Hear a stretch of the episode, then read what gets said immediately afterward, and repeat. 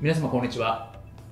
弁護士をしております。中野秀俊と申します。今日のテーマなんですけれども運動指導や栄養指導をする際に注意すべき法律というテーマでお話をしたいというふうに思います。これですね、まあ、いろんなウェブサービスもそうですし実際運動指導とか栄養指導みたいな形で、ま、サービス化する場合なんですけれどもいわゆるこれって、まあ、医療行為に当たるかみたいなところが問題になってくるわけですね。で医療行為に当たる場合は当然医師法とかでですね医師じゃないとできないとか看護師じゃないとできないみたいなところがあったりします。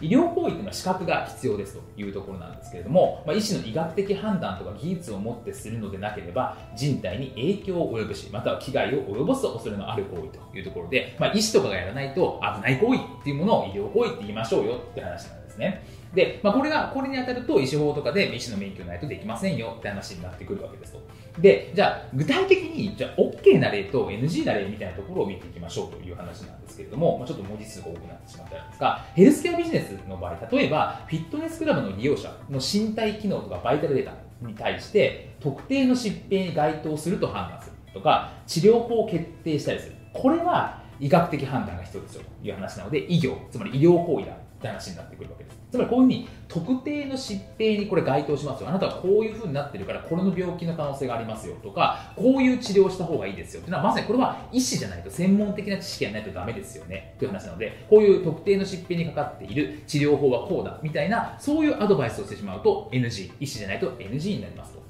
いうところですね。あとはですね、まあ、障害とか、まあ、障害ですね、傷病とか障害を有するものに対して、傷病の治療に当たるような医学的判断、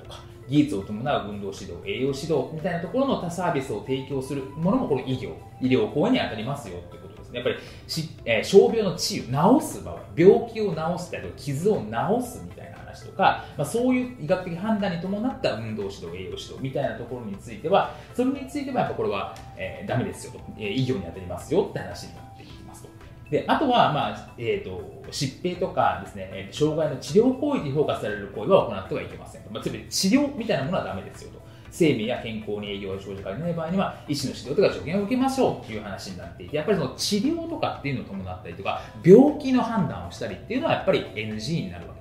なので、そういうことをしなくって、例えばこれは何キロカロリーなので、こういうまあ運動とかしてですね、でこういうことを、こういうもの食べましょうみたいな、まあ、そういうものであればいいんですけども、やっぱり具体的な病気を治すものであるとか、治療するみたいな観点からのアドバイスというのは NG になりますよというのは十分に注意していただきたいなというふうに思います。本日も動画をご覧いただきましてありがとうございました。